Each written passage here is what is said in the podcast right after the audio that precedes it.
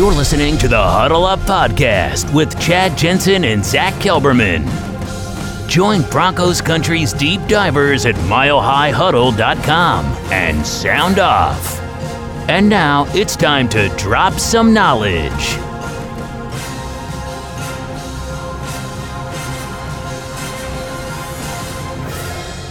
So welcome in, everybody. It's the Huddle Up Podcast, presented as always by Mile High Huddle, powered by Blue Wire Pods. I'm your host, Chad Jensen. With me is my fellow football priest and the deputy editor of mile high huddle dot com, Zach Kelberman. Zach, Broncos, hey, game week. They've gotten back to uh, they've gotten back to work today. They got to practice and a little bit of news. There's a couple of news uh, points we need to discuss tonight.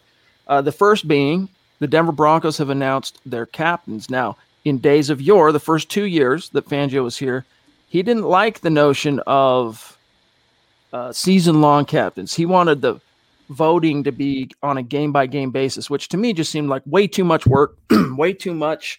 Uh, not the juice not being worth the squeeze. But this time around, they actually he allowed the players to vote for season-long captains. Those captains were announced tonight.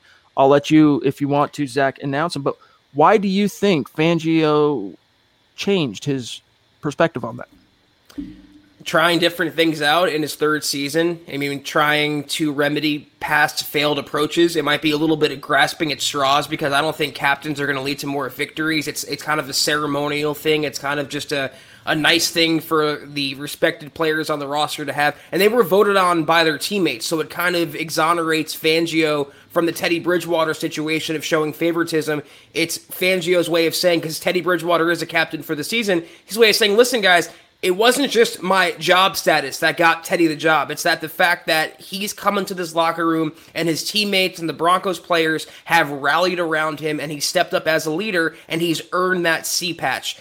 It, it, there's not too su- many surprising names on this six-player list. I think it's a little excessive, though, having six captains on a fifty-three man roster. I did the math. Almost nine percent of the roster are captains. I mean, I understand one for offense, defense, special teams, but six? The only one that kind of stood out to me, I know it's voted on by his teammates, was Kareem Jackson.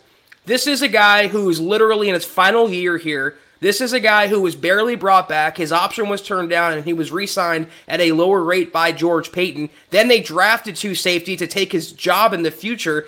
I understand he's popular, but I feel like that title should have gone to maybe a younger player. They had Simmons and Kareem Jackson and Von Miller on defense. I mean, that's two veterans, three veterans. Maybe one guy like Shelby should have gotten. Yeah, it's, uh, hey, man, it's it's a widget, right? It's like, we're going to overanalyze this. We can, but it's like, okay. I the, the the progress here, in my opinion, is that you named captains for the long haul, which I think takes away some of the, uh, I don't know. I mean, it just seemed to me, Zach, that it has always been kind of a pain in the butt to decide each. It's just one additional thing Fangio had to check off his docket of uh, crap to do each week. Who's going to be the captains this weekend? All right, let's figure that out. It's like, no, dude, just focus on the opponent. Name your captains, know who the leaders of your team are before the season starts, allow the locker room to coalesce around those guys and go play football. And so to me, I take it as a silver lining, positive development. Um, but I am always going to wonder why Fangio suddenly decided to shift his philosophy on that.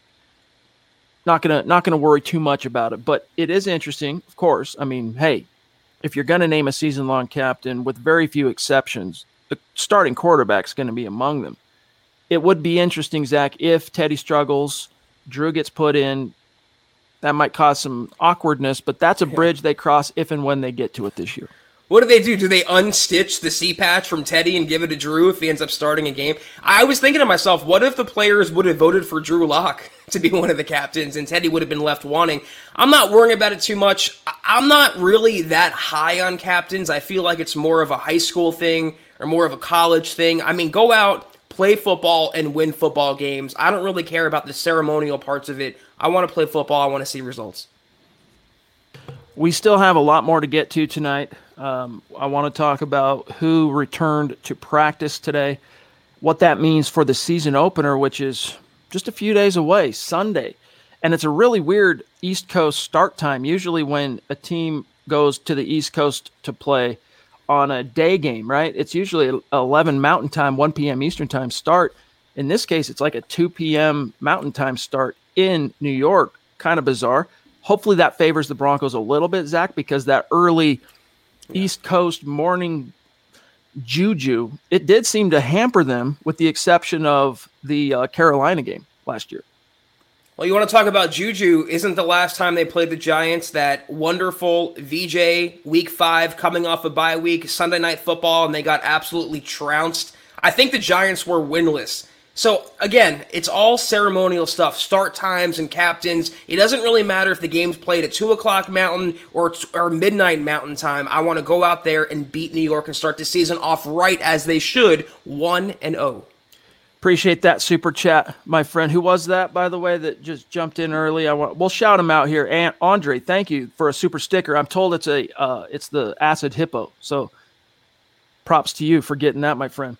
Um, Lawrence says they made a statement with that. Yes, they did. Guys, we're going to get to a lot more with the chat, yeah. What's on your mind, some of the news. We got to say thank you, though, to the uh, presenting sponsor of tonight's live stream pro- uh, podcast, which is BetQL. Now, listen. When it comes to football nowadays, hey, fantasy football, that was, you know, that kind of greased the wheels, Zach, for uh, sports betting to kind of come back onto the American landscape, be be accepted uh, the for the most part. I mean, there's a few states that haven't gotten their you-know-what together, but it's widely accepted. N F L, Denver Broncos have partnered with specific sports books. BetQL, they want to help you to get an advantage over your sports book. You need to download the BetQL Uh, app, which is the only app you're going to need to make smart bets. Their best bets computer model, they scan over three hundred fifty thousand unique bets per year to give you a best bet recommendation for every game across all major sports, and it gives you the reasoning behind why you should be placing that bet. And their model covers everything from spreads, over-unders, uh, player prop bets. And you don't want to use the model. You prefer to do that research yourself. You know, if you're a beautiful mind when it comes to sports gambling, BetQL has all the necessary tools for your research needs. Zach. Yeah, a couple other things that jumped out to me, Chad, about BetQL. There's sharp data so you can see exactly who the pros are backing and who they're betting against and kind of stack up yourself against the professionals. Also, line movement so you can jump on betting opportunities in real time. You don't have to wait. There's no delay. There's no lag. It is real time whenever you want to do it. Team summaries highlighting previous success against the spread and the over-under. So kind of like a, a history that you can look back on to judge and weigh your bets against. Really helpful tool there. Also, team lineup, breaking news, and injury status updates. That's pretty standard. I mean, every betting uh, site should have that, but BetQL goes in-depth with that and gives you the tools you need and the information you need to stack your best bets. And also, finally, you can save all your picks in one place to track your success and winning streaks as well as your rank on the leaderboard. So you always know, no matter if you're betting locally, regionally, nationally, internationally, you'll know who you're up against and where you stack up. That's right. So what do you do? You go to the App Store or Google Play uh, ASAP and you download BetQL. You can also try uh, head to our actual unique U R L, which is try dot bet Q L dot co slash M H H. That's try dot bet Q L dot co slash M H H to get started right now. We got the season opener kicking off Thursday night. If you enter the discount code M H H at payment, uh, you get a, uh, at checkout, pardon me, you get a twenty-five percent off on their subscription offerings, and you can fill out all that. You pick all the, all the different tools you need to rock it. Yeah, and after you do that, guys, I want you to do a couple more things for us there. Go to uh, make sure you check out the BetMGM offer in the description in order to receive a free year of BetQL, a free year of this service if you check out uh, the link in the description. Also, check out Sportsbook Offers page if you live in one of the eligible states to claim free offers upon signing up at one of the many sportsbooks uh, listed in front of you. And finally, guys, don't miss out on the chance to beat your sportsbook this football season. That's right, guys. All right, betql dot co, uh, try dot betql dot co slash M H H. Use that code M H H at checkout for twenty-five percent off their subscription offerings. We appreciate them supporting the Huddle Up podcast and Mile High Huddle. Speaking of support, Zach, here is Kiaka, a bona fide superstar from Hawaii. He's hanging loose. He's having fun. He's feeling good. and we're looking forward to seeing you in just a couple weeks, dog. He says, my That's brothers right. and Broncos country, I hope everyone is doing awesome and is healthy. I'm in Denver until the M H H meet and greet. So pumped for this season and to meet our M H H Ohana. Love. That's cool, man. Hey, that's cool, man. He's not just flying in, flying out. It's not a surgical strike. He's coming to uh, settle in and, and uh, soak up the Mile High uh, culture. Yeah, Kiaka, I can't wait to meet you in just a few weeks now. We're under three weeks away from the M H H meetup. Week three, guys, uh, home opener for the Broncos against the Jets. Kiaka, I will buy you happily a, a shot of liquid optimism for that game. We appreciate you. It's just so, um, what's the word? Encouraging. It's just really cool to hear how many people, I mean, we have a lot of our listeners, obviously, Zach, are in the state of Colorado. They're in Denver for obvious reasons, but as we say on this show, Broncos country is not a geographic location. It is a state of being. It's not limited to a single individual spot on the map. We've got listeners from all across the world, and Zach, it has been stunning to me to hear how many of our great listeners, community members are making the trek specifically. Obviously, they're there to go support their team, but they're there to come see us, participate in the hangout, the meet and greet we're going to be doing with the big M H H tent that's going to be hard to miss outside the game, tailgating leading up to kickoff. So it's just really cool. We can't wait to see you guys. It's wild. Even if for those who live in Denver and live locally, for you guys to come out and meet us and take your time, we we appreciate that. But we have people coming out of state. We have people coming out of country. We have people coming East Coast, West Coast, every coast you can imagine, every border you can imagine. And Kiaka is right there at the front of the line in terms of out-of-market Denver Broncos fans that we want to see at that game. It would be cool to see Michael Ronquillo there as well. Thank you for the stars, brother. Remember, guys, we hit our goal on the Von Miller giveaway, the jersey. We're going to do the raffle Wednesday night, we'll, and everyone will get to see who won that particular uh, giveaway. Plus, we have a few consolation prizes for those five names who finished in the top five. And then starting as of yesterday, all right, we're doing a new goal. We'll unveil what that is Wednesday night, but every super chat, every star donation up to this point is all going to uh, go toward that. You're in the running already. All right. We'll unveil what that is, but it's going to include both Facebook and YouTube. We don't want either one of our core communities feeling left out in this giveaway. It's going to be really cool. So Michael, Lawrence Rivera, Aunt Andrew Marl, appreciate you guys. You've already got your, your name in the, in the hat, so to speak. And here's Justin Fogel, Zach. Thank you, Justin. He says, hey, this is my first live pod in a long time. I can't wait to meet you guys in three weeks. Go Broncos. Very cool, Zach. Very cool. Uh, Anthony Edwards, appreciate that generosity, my friend. Thank you. He says, I saw in an interview with Barkley and Galladay, they look real nervous when asked how their offense would start against the Broncos on Sunday. Thanks for everything you do, guys. Yeah, I mean, I wonder why. On paper, it's a formidable defense, but let's just hope that that, in theory, on paper, you know, look, translates to the field. Well, if you think the Broncos are in shaky hands, imagine being a Giants fan or a Giants player on that offense. They're led by Daniel Jones at quarterback, and their offensive coordinator is Jason Garrett. I mean, there's not many O Cs in the N F L, I would say, that are objectively worse than Pat Shurmur, but I think Jason Garrett is more conservative and worse overall. So, yeah, I mean, Barkley is coming off a season-ending significant injury. He's not going to be one hundred percent, even though he'll play. Galladay is Galladay in that offense. He'll be hamstrung by his quarterback play. I believe Evan Ingram is not playing. I think he's a long shot, the tight end for the Giants in this game. That's going to benefit the Denver defense. Uh, I just think uh, if they just play up to their potential, they should stifle Jones and company. And it's encouraging to hear overall, talking about the Giants game, that Noah Fant, Bradley Chubb returning to practice today. Now, exactly how much they're going to participate Sunday in New York, only time will tell. But I think you're going to. I think they're going to both play as as much as they would as if they were, hadn't been a little bit banged up this past week. I'm kind of worried about Chubb. I'm not going to lie. He was doing some things off to the side today. He wasn't fully integrated in practice. Like, Noah Fant got more practice time in, in full team period. It seems like Chubb's ankle is still giving him problems, and I think he'll play, but I don't think he'll be one hundred percent, and I still blame the Broncos, Chad, for waiting until May to have that surgery done on his ankle. It's really bizarre. It, it's hard to uh, reckon and wrap your, your brain around it. Fangio, I don't think he's ever really been challenged on that. Now, you know, not that it's necessarily his purview uh, to, uh, I guess at the end of the day, you know, the buck stops with him as as it relates to the team and the players. But why the medical staff hoped that a little R and R would make the ankle problem that he dealt with late last year, which what caused him. I mean, remember, last we heard from Bradley Chubb, he was emotional. Uh, just w- named to the Pro Bowl, voted to the Pro Bowl. This wasn't an alternate. This dude was straight voted to the Pro Bowl. Great for him. And then nothing, right? For two games, he he had to sit on the bench to end the season because of that ankle. So you would think the Broncos would have been more on top of that, monitoring it, instead of waiting all the way till you kick off the offseason training program to see, all right, how is it looking like?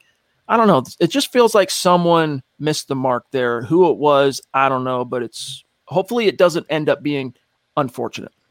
Exactly. I hope come September twelfth, come next Sunday or this Sunday. I can't believe we're in game week. It's still, I'm not, my brain's not wired to think that way yet. Uh, it's a non-factor. It's a non-story, and he'll have a great season. I hope he stays healthy. I pray he stays healthy, because I just want one season, Chad, uninhibited, Von and Bradley Chubb, bookending quarterbacks.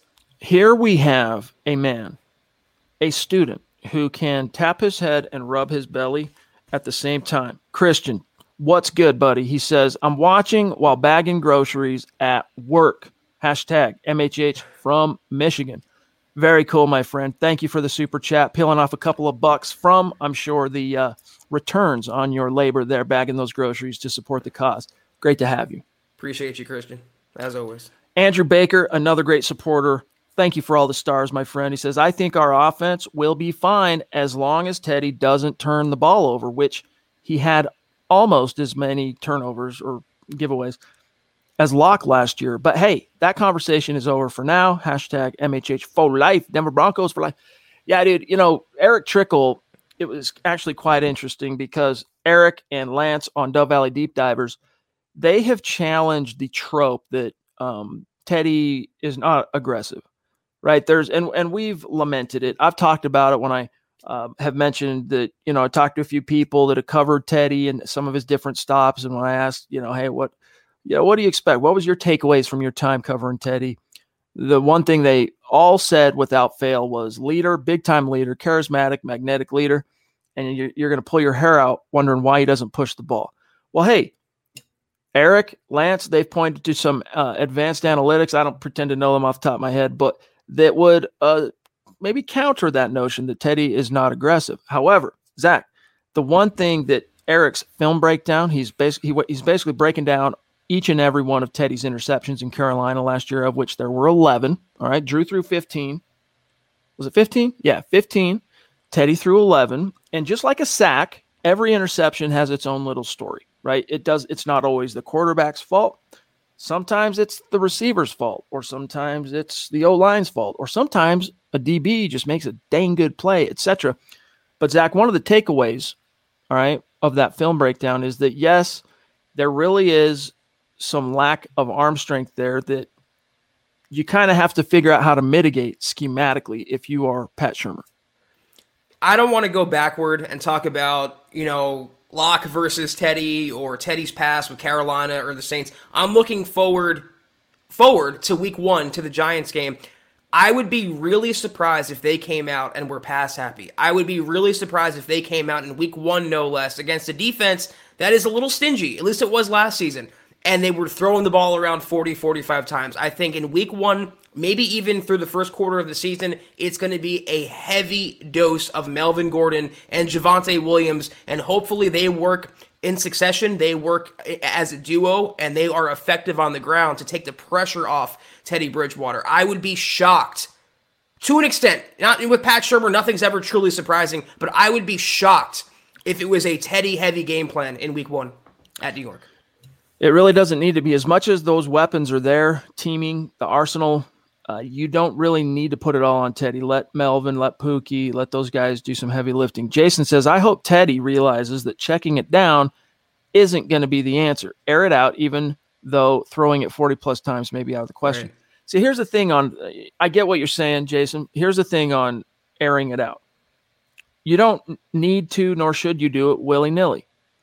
You have to be strategic in how you do it. All right. Good example of that is the John Elway to Rod Smith eighty-yard touchdown off play action in Super Bowl thirty-three. Our Facebook subscribers, our supporters over there who were with me today for Broncos Book Club, I detailed that out in, in that it wasn't just a spontaneous, oh, cool, this play worked, yay, touchdown Broncos, even though that was the pivotal game-changing moment that swung everything Denver's way in the Super Bowl against the Falcons.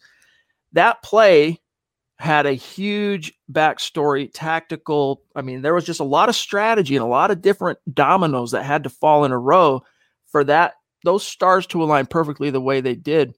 And I want to see that. I want to see some of those strategic, you know, shots. It doesn't need to be every other throw. Does not need right. to be an eighty-yard bomb.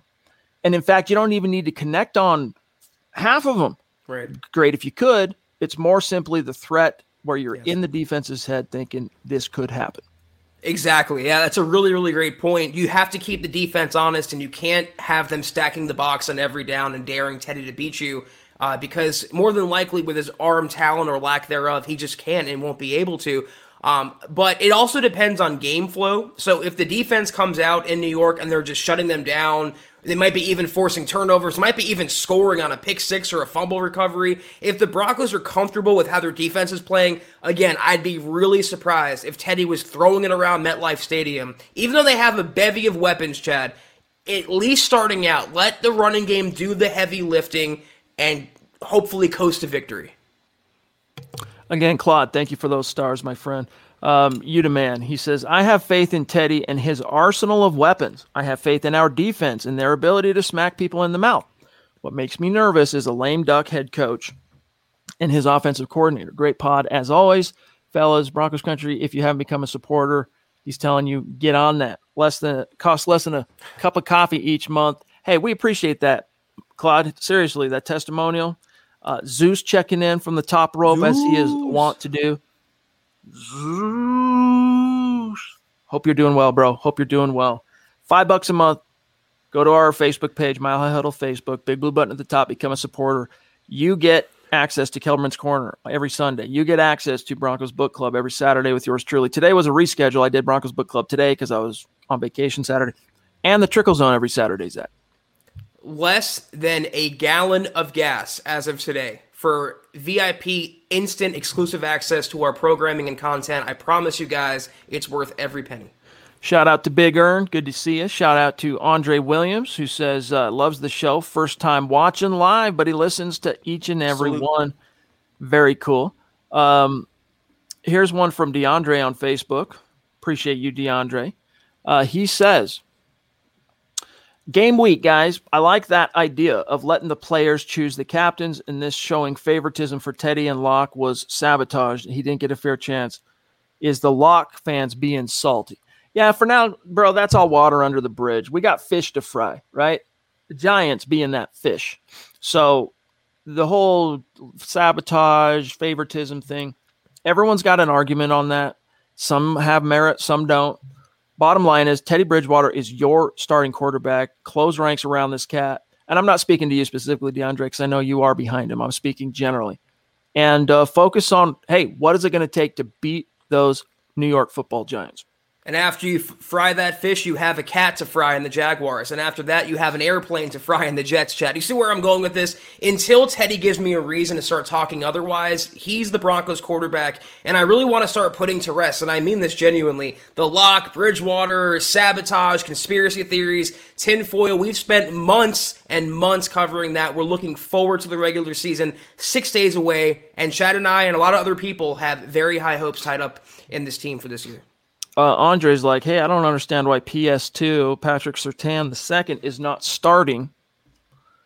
Dude, it's you're Where? not even going to be worried about starts when it comes to P S two because he's going to play starter snaps. So I wouldn't worry so much about whether or not, you know, he's, he's racking up starts quite yet. He is a rookie. He's going to play a lot. We know, as we talked about last night, what his role is going to A big part of what his role is going to be anyway, shutting down tight ends. Michaela, the Duchess in the house after a record, record night. Love you. Appreciate you. you. She says, I am worried about opposing teams loading the box. What do you guys think? I'm worried about it too. I'm not going to lie. I think this team has the offensive line talent and the running back talent to still win in many of those situations. But teams, that's why you have to, and it, again, those deep shots, it doesn't have to be always a deep shot that forces a defense to kind of bring that safety back out of the box, right?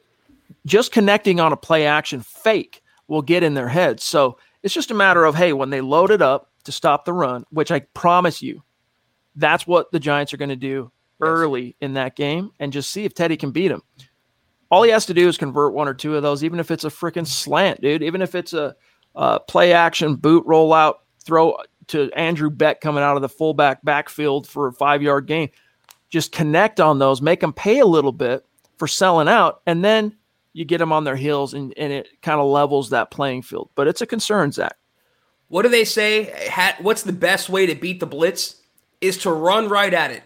So if you have a strong running game, it'll take the pressure off Bridgewater. It can help beat the rush. It can really keep the offense figuratively and literally moving forward every single snap. But I want to be fair to Teddy or whoever's playing quarterback at various points this season, whether it be Locke or Bridgewater. It's not just on them. If the running backs alone don't get going, if they underperform, if Melvin Gordon doesn't live up again to what he should be is a great running back, not a good running back, if Javonte is slow to get going or whatever happens to him, that's on them. If the offensive line isn't creating holes, that's on them. Teddy is not going to do it alone, so he has to get help from the players around him. That's why there's ten other players on the field with him, but the running game is paramount to the Broncos having a top sixteen offense. I think that's the barometer, Chad, we're all looking for. And we would have said that with Locke or Teddy. Just a top upper half offense in the N F L, and paired with that defense, you'll make the playoffs. And I think having a running game is crucial and central to hitting that mark. Ronnie says, and thanks, Ronnie. I'll be in touch with you tomorrow, by the way. He says, I read an article about the analytics of Bridgewater succeeding in a dink and dunk offense this season. Not sure if either of you guys wrote the article. No, that was Tom Hall. If you didn't, did you read it? Yes, I did. If the Broncos offense utilizes a dink and dunk, can they succeed with it? I mean, it is, it's all about moving the chains, right? Yeah, and that's the main gist of Tom's article is, you know, when people talk about dink and dunk, it's not sexy, right? Um, people, the Kansas City Chiefs are a good example. Alex Smith was perceived as the dink and dunker, but the bottom line was he could move the chains, right, when the chips were down. Whereas Pat Mahomes was this, you know, big freaking swashbuckling gunslinger making big play after big play. That's what sells tickets. That's what gets butts in seats. That's what gets butts in front of couches watching network broadcasts of these games. But that doesn't mean dink and dunk can't work or doesn't work. So, Tom, I'm trying to remember the takeaways specifically, but here's the gist of it. Go read the article. But Tom went back to the last, I think, ten years of the N F L. And it basically just shows analytically, go read the piece, that dink and dunk, those kind of offenses and quarterbacks that operate those kind of offenses, it simply means they're better at uh, – it improves your odds of moving the chains on on third down is the is the bottom line. It gives you better odds. When you get to third down, you're in much favorable uh, distance situations to actually attack and not be dictated to so much by – the defense, because Zach, when you're at third and eleven, third and eight, third and nine, whatever, you're not really dictating anymore. It's the other way around. I'm going to let you all in on a secret, though. Uh, do you know what sells tickets and do you know what gets networks' attention and what makes teams relevant is winning? Number freaking one is winning. You know what aids winning is scoring points, scoring touchdowns. That That's the number one way is to outscore the opponent. That's an old John Maddenism. So I really don't care, and I mean this legitimately. I don't care if they need twenty plays to score a touchdown or one play to score a touchdown. I just want to see touchdowns. I just want to see winning. If dinking and dunking is the way to go, if they will utilize their weapons and, and score touchdowns, I am fine with that. That's genuinely how every Broncos fan should feel. Just make the sausage. We don't care how it gets made, all right? Just get that sausage made.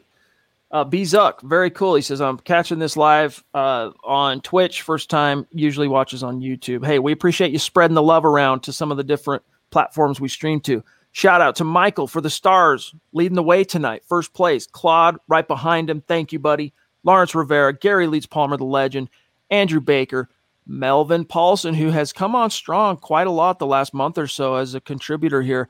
and Andrew Morrow. Appreciate you guys. We are obviously keeping a keeping an eye out for your topics and questions in the chat. Trevor, appreciate that, my brother. He's trying to keep the Tedham hate doesn't work alive, and uh, I don't hate it. Zach, Zach, it's still, you know, percolating in Zach's brain. Yeah. Y'all need something else to associate with Teddy Bridgewater. I, the fives don't do it for me like the threes do. But um, all right, let me see here. I'm just gonna scroll, try and get to as many. Here's Gary. What up, Gary? Good to see you, bro. Um, yeah, just throw it up. Just throw it up there. Let's let's grab uh, Brandon here. What's going on, buddy? Bama Broncos. We are going to be just fine at quarterback. I just worry about Vic Fangio and Pat Shurmur screwing up a wet dream. Yeah, I mean, we listen, buddy. We have our doubts about this coaching staff, okay? Uh, we're not going to stand up here and lie to you. All right, but at the same time, let's not pretend as if Vic Fangio is some incompetent buffoon. Let's not pretend as if Pat Shurmur is some incompetent buffoon. You know, look, Vic Fangio, I'm, I'm a little bit surprised he kept his job after John Elway sacrificed himself and stepped down. I mean, I've never I, – I can't even think of the last time I saw someone in a pro sport fire themselves. You know what I'm saying? Like, I know he still got his job as president of football operations, and it's one last year uh, in the front office or whatever, but, like, that really surprised me. But he did so to preserve, I think, Vic Fangio. Fine. Vic did get a raw deal last year with the pandemic. Like so many um, first and second year coaches that were trying to kind of get their stamp on their team ingrained and, you know, try and build on what their first year was. It was tough. That, that wasn't fair. All right. I get it. It wasn't fair for Vic, but he still was not equal to the opportunity. He's had a lot of bad luck with the injury bug. And so I'm trying to maintain an optimistic posture on Vic this year, hoping that time on task, live bullets, experience, trial and error, taught him something. Because I am, Zach, of the opinion that as a human being, we learn more, all right, from our failures than we do our successes, generally speaking. So if that's the case, Vic Fangio should have a P H D now at being a head coach in the league. Let's see it come out in the wash. Yeah, nothing worse than sc- screwing up a wet dream. You know, I wouldn't say Fangio's a buffoon. Obviously, he's not. I mean, he's a really great defensive mind, but as a head coach, you really question whether he is the right guy for the job. I mean, he doesn't, his situational mismanagement is on record. His timeout mismanagement is on record. Him focusing almost solely on the defense while ignoring the offense in real time is on record. And then in the offense's hands, and, and Vic Fangio has a head coach of the offense in Pat Shurmur. That head coach, it's not Matt LaFleur. It's not Kyle Shanahan. It's Pat Shurmur, a twice fired head coach in the N F L. So I understand the apprehension. That's why Teddy Bridgewater, I'll say this over and over and over again this year. Teddy isn't my biggest worry. My biggest worry are his coaches. We'll see how it shakes out. And we're going to get our first uh, piece of the evidence uh, in just a, a few days' time. It's really crazy to think. Opening week is already here. Phenomenal. Randy, thank you for the stars, brother. Really appreciate you. Finishing first in the uh, actual rankings for the Von Miller goal of five hundred K. You're going to have a lot of tickets in the hat. That's all I know. We'll see how it shakes out Wednesday night. Uh, Joshua Hickey, what's good, buddy? Thank you for the super. He says, the Broncos have been allergic to play action and bootlegs since Shanny left. Bill Musgrave in, uh, irrationally ignored it with Keenum. True, that was so bizarre. And now Shurmur uh, and Locke. So, so help me God if they do the same with Teddy. Uh, yeah, bro. I mean, play action should be a staple in every offense. It doesn't matter what um, the particular skill set, strengths, weaknesses are of your quarterback, even if they're not very mobile. I mean, shoot. Gary Kubiak came in here in twenty fifteen and said, look, Peyton, um, we're going to run my offense, all right, instead of the other way around. But to accommodate you, because I know we need to have a plausible threat, we're going to throw the ball a heck of a lot. But still, to accommodate you and to present the plausible threat that we could be running on any given down, I'm going to put you in the pistol a lot, all right? And some of those pistol play action plays, man, they were laborious. They were, it was weird to watch sometimes. But Peyton Manning, not the most mobile, fleet of foot quarterback, hey, he found a way. You know, he made it work. You just need those play fakes. What's the purpose of it? It gets defenders, right, their eyes locking in on what's happening up front on that play fake, because if it's a handoff, I got to get up there and do my job. And that very split second is all it really takes of a defender getting caught peeking a little bit. Linebackers suck up, safety might bite down. Boom, the, the routes can do their job and the quarterback can exploit. You don't have to be the greatest at it, Zach, but you just have to have it as a part of the repertoire. And yes, it was stunning how much Bill Musgrave ignored that when Keenum was here. I'm sorry, but celebrating an offensive coordinator calling play action is like celebrating a mathematician for doing addition. It is literally the staple of an offensive playbook. It's play action. And it's not just, like you mentioned, uh, Bill Musgrave, but what's so frustrating is that Pat Shurmur will show it every now and then. He'll run play action, and it always works without fail. In the Minnesota game in week one of the preseason, Locke was feasting off play action. That eighty-yard touchdown to Hamler, off play action. What happened the next week? He went completely back into his shell, Pat Shurmur. No play action, shotgun, uh, eleven personnel, three wide receivers on the field, eleven and twelve personnel, mixing that up. No creativity, the twenty twenty version of Pat Shurmur. You know who called a lot of play action? Rich Scangarello. Where is he now? Not in Denver. Andrew Baker, appreciate you, bro. He says, this defense, though, we were ninth in sacks last year with an injured crew. I'm hoping at least three sacks, two picks, and maybe a fumble this first game.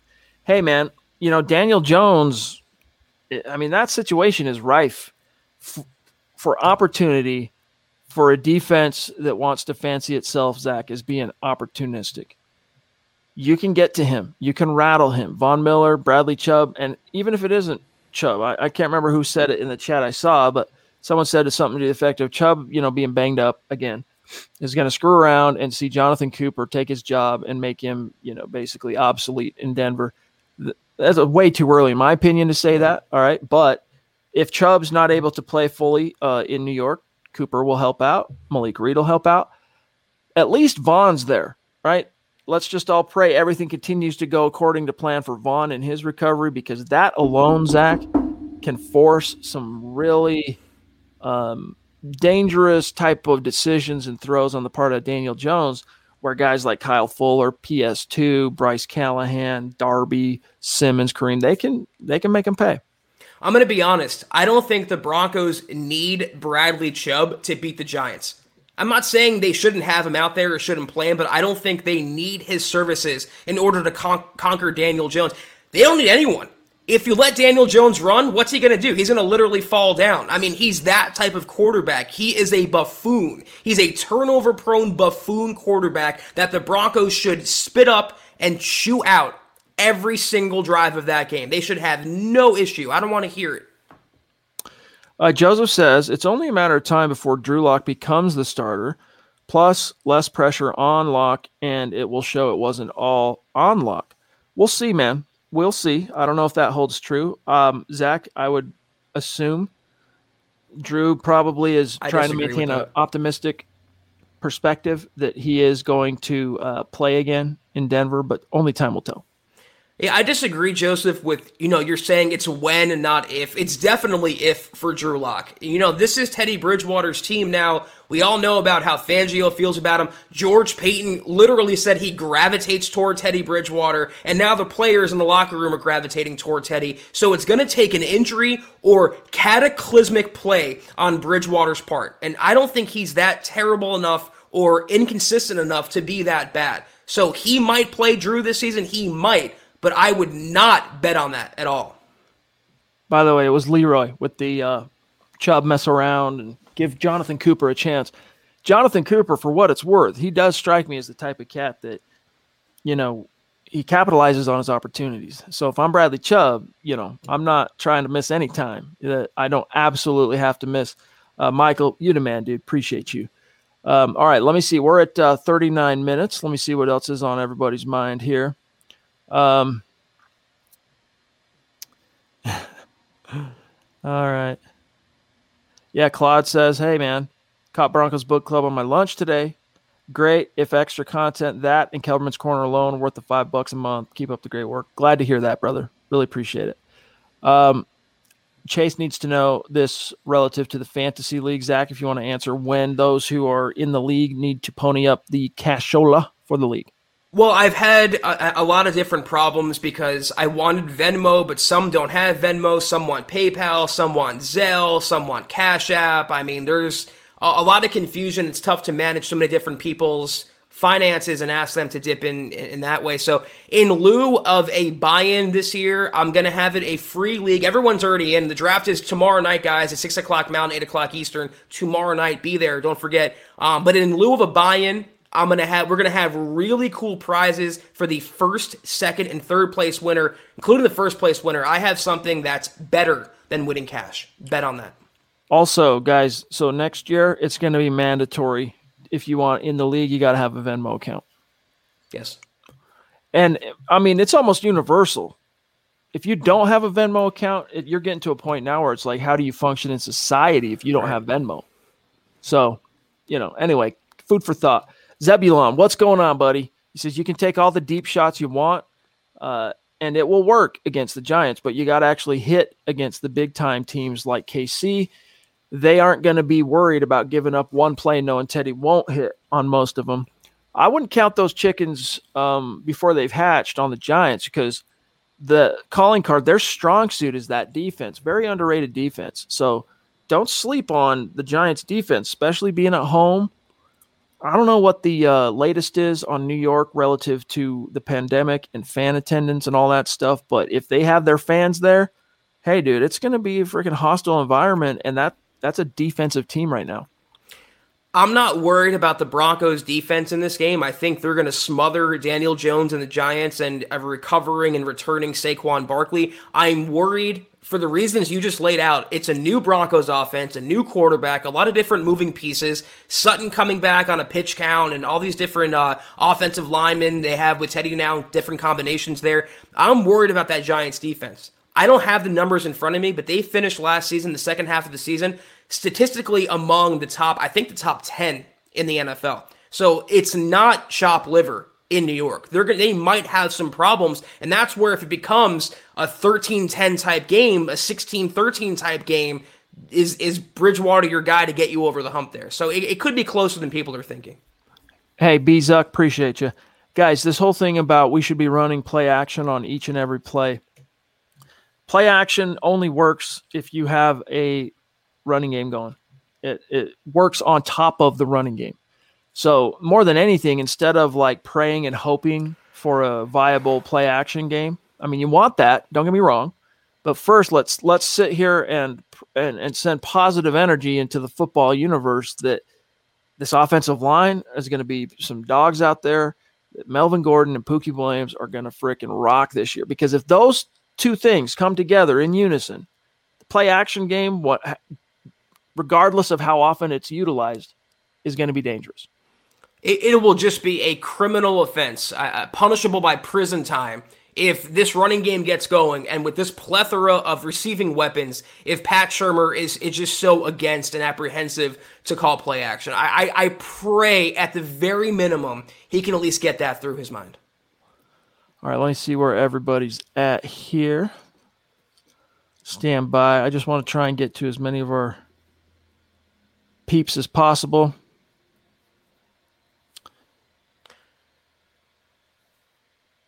Brittany, what's good? Thanks for being with us tonight. How do you think we'll do against our division rivals? Great question. Um, you know, it's pretty um, laborious.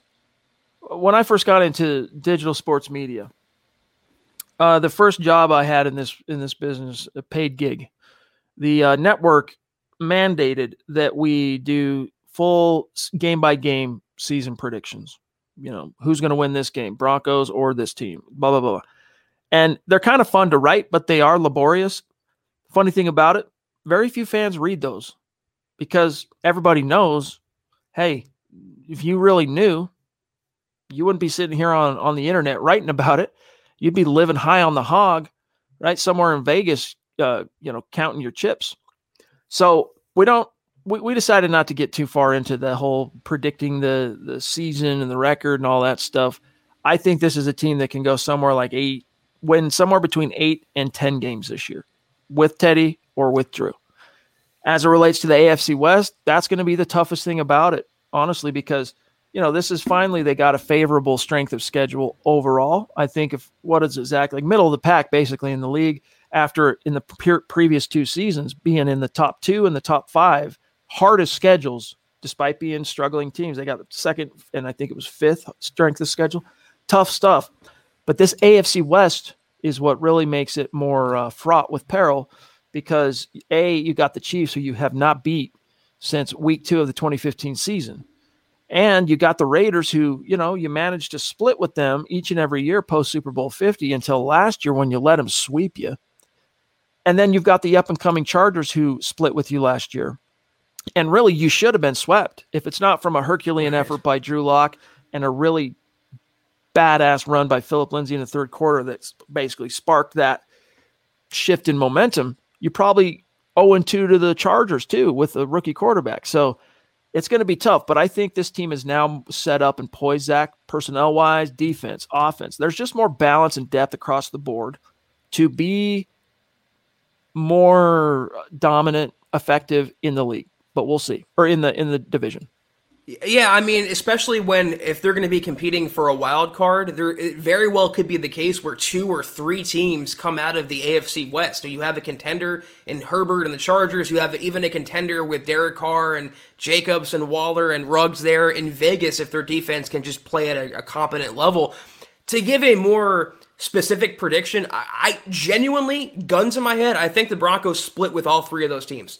I do think they'll take down Kansas City because a lot of Broncos fans and fans in general act like Kansas City is literally unbeatable, like they're an impervious machine that can't be taken down. Well, the Buccaneers kind of gave the game plan in February how to take down Mahomes in Kansas City. Easier said than done, but if the Broncos ever had the horses to do so, they have them this year. I'm not scared of Herbert. I don't. I'm not, you know, crowning him a top five quarterback just yet. They literally beat him last year. I'm really never scared of Derek Carr. They would have split with Vegas if Vic Fangio didn't have his head in his posterior. So if the stars align and they play and coach to potential, I think they go, what would it be, three and three against the division? Kevin Smith, longtime superstar, rocking his M H H face mask. And a great actor, too. Football priest hat. Yeah, we love the movies, the uh, View Askew universe, phenomenal, Jay and Silent Bob, Strike Back. Kevin, you know you the man, dude. Really Thank appreciate so that much. Generosity. He says, win or lose, I'm just glad football season is here. Yes, sir. Go Broncos. Yes, indeed, Zach. And it's been, you know, I don't want to like open up a can of worms by any means, but it's been a pretty hectic, um, maybe not as hectic as twenty twenty was, but in the world at large with some of the things going on, especially lately, man, it's been hectic. It's going to be good to have that escape, that entertainment, that it's not just an escape football, right? Because it also brings you together like we are doing, like we're doing here tonight, brings you together with other people united on a common cause. And it's just the spice of life. So we're right there with you, Kevin. I mean, not just professionally, but personally, it's very much life to me. I'm not a summer kind of guy, so I'm happy it's fall now. Football season, the air's getting a little crisper. I'm so happy we have a normal season with fans in the stands and the pandemic behind us. So, Kevin, I'm right there with you. Thank God it's football season. Here we got Dale Rude jumping in. What's going on? Longtime superstar, M H H Mount Rushmore superstar, single-handedly responsible for my teenage son's entire summer entertainment. You demand, Dale. He says, hey, Priest, it's almost football time. Here's hoping. Uh, here's to hoping to improve coaching. I want to see an aggressive offense and defense. I know it won't happen. Well, hey, man, you know, it's like uh, one of my mentors taught me, if you say you're going to do it, you will. If you say you're not going to do it, it's not going to happen.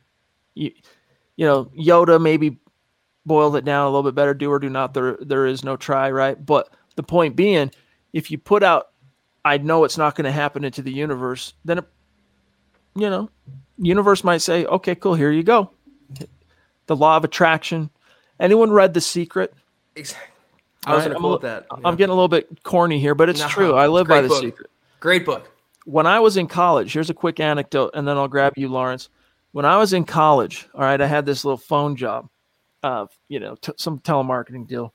And, um, every single day, you know, we'd go out to, we'd go to lunch or whatever. And this dude I worked with at the time, you know, this was a place, a building where there's like two hundred, two hundred fifty people working there in these cubicles and stuff, right? So when you go out to, to lunch and stuff, I mean, you're like in a traffic jam just trying to get out of the freaking parking lot. But this dude, I go out to lunch with him for the first time, and uh, we hop in his car, and as he's backing out of his spot, and he's, you know, pretty close to the front door of the building, Zach, as he's backing out, he's like, like staring at the spot. Finally, I'm like, dude, what is that about, bro? Let's go. And he goes, oh, I'm just visualizing it. I'm like, why are you visualizing the spot, dude? He goes, the secret. I'm like, what's the secret?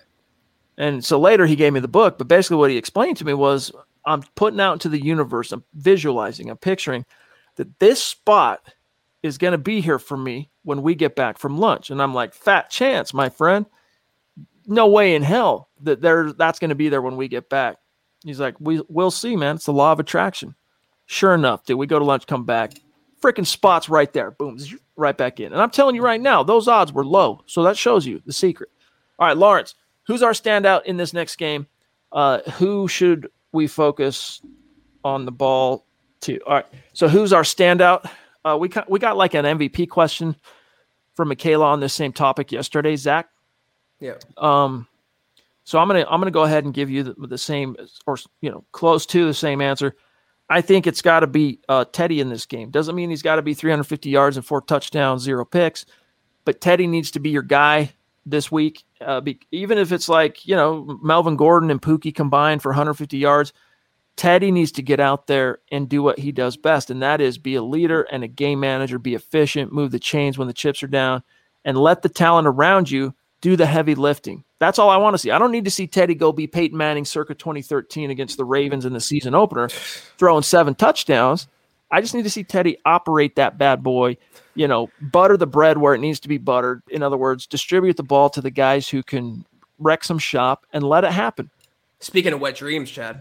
Yeah, I, I gave Javonte Williams yesterday as my M V P because, again, it, this offense in game one, maybe even for the first quarter of the year, it's going to be hopefully predominantly a ground game, ground and pound, wear the defense out, score touchdowns, and let the defense close out games. So if that happens, I'm putting my money on Javonte, not Melvin Gordon. I think, obviously, Javonte's the future. But to give you one more name, I, I would say the whole Broncos secondary, because with or without Bradley Chubb, having Von Miller out there, Draymond, Shelby, and the rest, they should be getting significant pressure on Daniel Jones. And he is so prone to turning the ball over. So the entire defense should feast. But the secondary should be the benefactor here. And I look for Justin Simmons to continue what was an interception-filled preseason and maybe pick off a few of Daniel Jones' balls.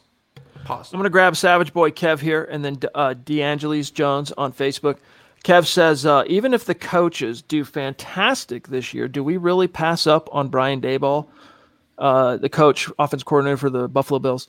I really want him, especially to develop Locke. Hey, dude, the Locke ship sailed, my dog. I'm, I, when I say I hate to be the bearer of bad news, believe me that when I mean that, I hate to be the bearer of bad news, but barring some miraculous twist of fate, twist of football fate, that ship sailed. The Broncos told you they don't view Drew Locke as the future of this team anymore. And as it relates to Daboll, if the coaches do fantastic, that means the team won a lot of games. No one's changing that right. equation. So, you know, look, if the Broncos struggle, Fangio gets fired, Zach and I are right here with you. Go do what you can to get Daboll.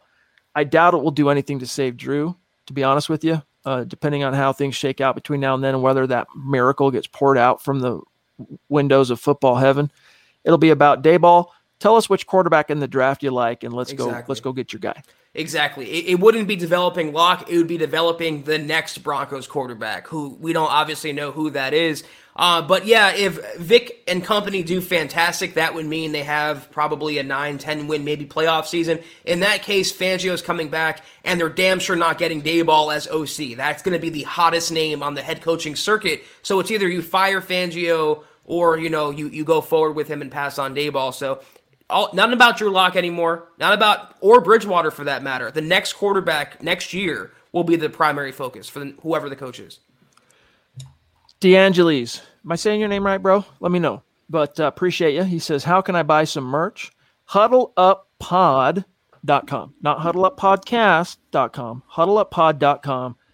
Anything you want there, get your swag on, get a hat, get a t-shirt. I just put the link in the chat or just navigate on your browser, huddle up pod dot com. And then now we have a chicken that has come home to roost on my part, because Dale defending his position is throwing one of my catchphrases right back into my teeth. Chad, the best predictor of future behavior relative to the coaching staff, right? Uh, best predictor of future behavior is past behavior. And yes, very true. All I'm trying to say to you is hope for the best, plan for the worst. That, maybe that kind of contradicts what I was trying to say too. Either way, just be optimistic, my dog. I mean, the way I was raised was hope for the best, but prepare for the worst. Expect that, the worst. That's the right. That's that. That's that's the, the way to say it. I think that's the way to go. Uh, Chase, appreciate the super chat, brother. Regardless of Drew, are you interested in Daboll? Yeah, dude. We're I like Daboll. He's up Who there for be? me. I think that's one thing uh, Zach and I are one hundred percent unified on. Um, you know, we'll see. I mean, it, who knows? Maybe Buffalo, maybe Josh Allen takes a massive step backward this year. I don't think so. But so long as Buffalo continues to be a force um, and that offense continues to do well with that young Q, he's going to be able to pick his poison. Like, he's going to be able to call his shot, pick where he wants yeah. to go. Uh, I'd love to see him in Denver if the Broncos struggle and have to fire Vic. And based on what I saw in the preseason finale a few weeks ago, uh, the Buffalo offense picked up right where it left off. I saw I turned on the, the T V to a game, and I saw Josh Allen just firing a thirty-five-yard frozen rope touchdown. So I'm interested regardless of Drew Locke, regardless of how Josh Allen does. You have to take a shot. You have to go in a different direction. If Vic doesn't work out, you try two defensive-minded head coaches in a row. That's not the way to go. Whether it's Daboll, Greg Roman, Kellen Moore, Eric Bieniemy, they have to pick someone from that specific tree. All right, guys, it's about time for us to uh, dip on out of here. But before we do, say goodnight for now. We'll be back, obviously, Wednesday. We'll do the raffle. It's going to be tons and tons of fun. Zach, we got to give a shout out to, and also an update on how tonight's leaderboard on Facebook shook out. Michael finishing first. Hey, love seeing that, my friend. Down there in Tucson, Arizona, repping the squad and the brand. Love you, Michael. Claude, right there. Randy, legendary. Lawrence Rivera, dude, thank you. That's very, very generous. Andrew Baker, Gary Leeds Palmer. Guys, you, you, you're making us proud. Melvin, thank you, brother. Andrew Morrow and DeAngelis, appreciate you guys. We really do appreciate you. And Zach, before you sign us off and go through a couple of quick reminders and matters of business, we got to remind everybody, all right? And we got to say thanks to our sponsor, BetQL, all right? It's the only app y'all need to beat your sportsbook.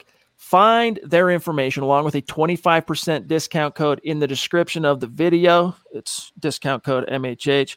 Also, check out the special BetMGM offer in the description, all right, in order to receive a free year of BetQL and other sportsbook sign-up offers and bonuses. Yeah, we are uh, off for t- tonight, though. Uh, as you can see, we're approaching. We're at fifty-eight minutes. We're at the Von minute right now. We have two more minutes, so I'm going to go through the quick matters of business for you guys. If you haven't already, till we see you guys next time, be sure to follow the pod on Twitter at HuddleUpPod. You can follow the main account on Twitter for your Broncos news, analysis, rumors, transactions, film breakdowns, anything you can imagine is right there at Mile High Huddle. You can follow Chad on Twitter at Chad and Jensen. You can follow myself at Kelberman N F L. If you haven't already, go to huddle up pod dot com and get your swag on. Get yourself a football priest hat, shirt, coffee mug, gator, hoodie, et cetera, et cetera. Everything is there. Also, facebook.com slash Mile High Huddle. Big blue button. Become a supporter. Five bucks a month, guys. Again, it's one less trip to Starbucks. It's one gallon of gas in today's climate. I promise you, three exclusive shows waiting for you when you do subscribe. Kelberman's Corner, Broncos Book Club, Trickle Zone. We appreciate your patronage. Also, facebook.com slash MileHuddlePod. Like that page and follow that page. And guys, if you haven't already, Apple Podcasts, leave your five-star review for your football priest for your chance to win some swag every single month. Apple Podcasts, leave us a five-star review. We appreciate each and every one of you. But if you can't do any of that, we still love you. We still appreciate and respect you. Do these three things. Subscribe to this video, like this video, and share this video. And each and every video you see on the M H H channel helps us grow and reach more Broncos fans just like you and bring them into the huddle. We are off, though. Chad, until tomorrow night. Hope you have a great night. Everyone have a great Monday night, rest of your Labor Day. We are off until Wednesday evening. six o'clock Mountain, eight o'clock Eastern. And those who are in the league, tomorrow, tomorrow, tomorrow, tomorrow night, Tuesday night, September seventh, six o'clock Mountain, eight o'clock Eastern, fantasy football draft. Everyone's locked in. Everyone's ready to go. And I can't wait to draft with y'all. Take care, guys. Until we see you guys next time, go Broncos. You've been listening to the Huddle Up Podcast. Join Broncos Country's deep divers at mile high huddle dot com to keep the conversation going.